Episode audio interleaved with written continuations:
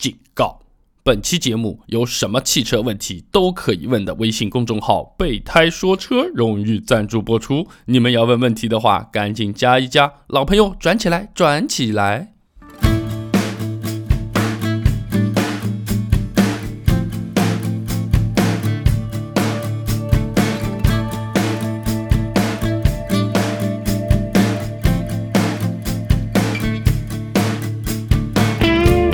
感谢各位朋友到备胎说车捧场，祝各位出行平安，顺心顺意。今天呢，我们依然是回答问题啊。第一个呢叫造飞机的工厂，你宝马吗？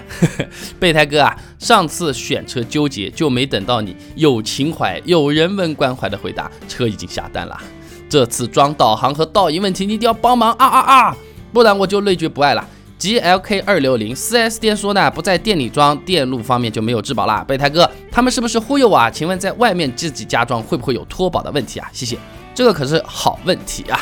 首先，奔驰 G L K 二六零，如果你要加装导航和倒车影像的话，其实很简单，搞一个倒车摄像头插插上去，原厂的升级一下就可以了，根本就不需要买一个大机头插上去的。所以说，4S 店的哥们儿这是在坑你钱呐，这是一个啊。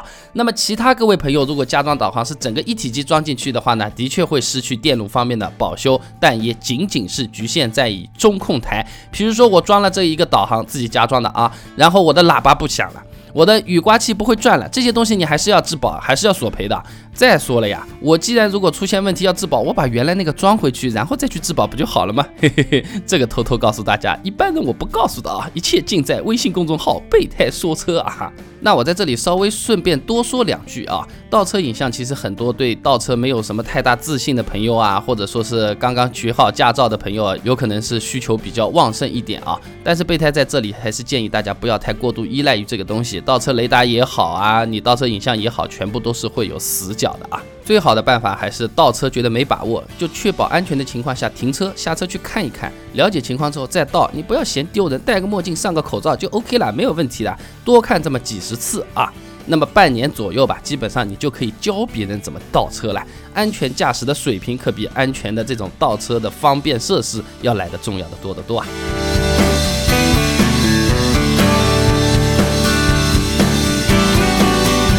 下一位朋友呢，叫做过眼云烟。你好，一直听你节目一期不落，觉得听得很有用。那我考考你，熊老板是干什么呢？今天我看了一辆二零一三年一点四高配新赛欧白色的真皮带导航，开价四万四。从表面看不出毛病，这么近年头的车应该不会有致命问题吧？啊，不会。我表弟呢是一个 4S 店修理工，如果叫表弟去看看车子有没有毛病，是不是 OK 的话就能买了。还有呢，这个价格合不合理啊？我就怕买一个废品啊，所以一直纠结，嘿嘿，请你指导意见和注意事项。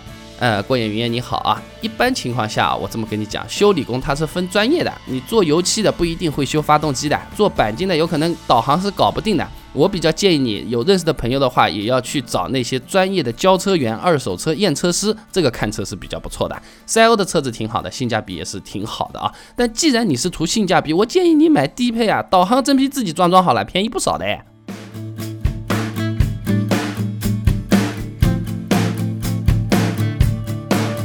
来来来，我们下一个啊，呃，King K I N G，你好，叹号，我的车是明锐 1.4T，现在已经开了一万公里了。使用手册上说呢，接下去到两万公里的时候来保养，但是 4S 店让我再开五千公里，一万五千公里的时候或者半年就去保养。可是我半年开不到五千公里，我到底是按照使用手册上的呢，还是按照 4S 店的来保养？望答复。4S 店的保养，往往他建议你是提前的，这是为什么呢？一方面你早来他多收钱，这个是最实在的；还有一个呢是本地不同的情况、路况、空气质量，它的确是有可能需要对保养的时间进行微调的。这里给宝马点个赞啊！宝马的互联驾驶的话，直接可以根据你的车况来告诉你的哦，机油有多少啊，车况怎么样啊，什么时候去保养，动态的，这个我还是非常的喜欢啊。那么绕回来说啊，明锐这个车子，首先两万公里保养的话，没有什么太大的问题，你就按照手册上面来说就可以了。但是呢，前段时间备胎也推过一期节目的，就是保养手册怎么看。汽车上的保养往往是两个维度，一个叫时间，一个叫公里数。你比如说是一年两万公里，那么就是你到了一年的时候，两万公里没到也得去；两万公里到了还没到一年也得去啊。所以说呢，你就严格的按照保养手册来做就可以了啦。而且只要你是老老实实按照保养手册来进行保养维护，选定的项目和时间全部都是对得上的话呢，4S 店呢也不能是因为你没有按照他们要求的那个公里数来拒绝给你索赔的。保养手册为准，保养手册为准啊。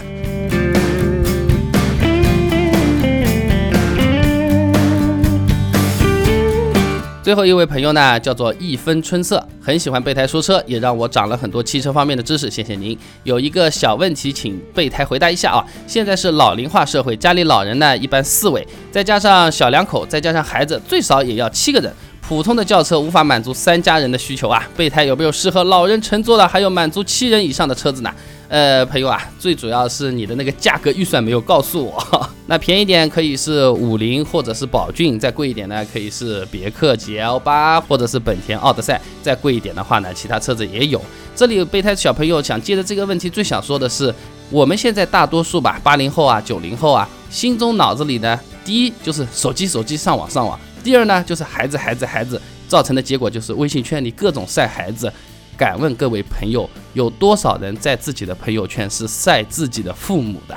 我们这么辛辛苦苦的被他们拉扯养大的这个父母，他们会很体谅你，不是像小孩子，他一伤心他会哭，你会去照顾他；他一难受了他会叫，呃，要让你去晚上半夜起来。而我们的老人，当他腰痛、手痛、肩膀痛、走路不方便、眼睛很难受的时候，他是默默的忍受，希望在这个如此。有竞争压力的社会上，不给自己心爱的孩子增加一些麻烦，让他们多一些顾虑，这种感动，这种爱，希望大家也能够珍惜啊。所以说，这里吧，备胎小朋友斗胆啊，替各位朋友，各位全天下在各地打拼的朋友说一句：爸爸妈妈，我爱你们，我想你们，我们会多回来，多联系你们。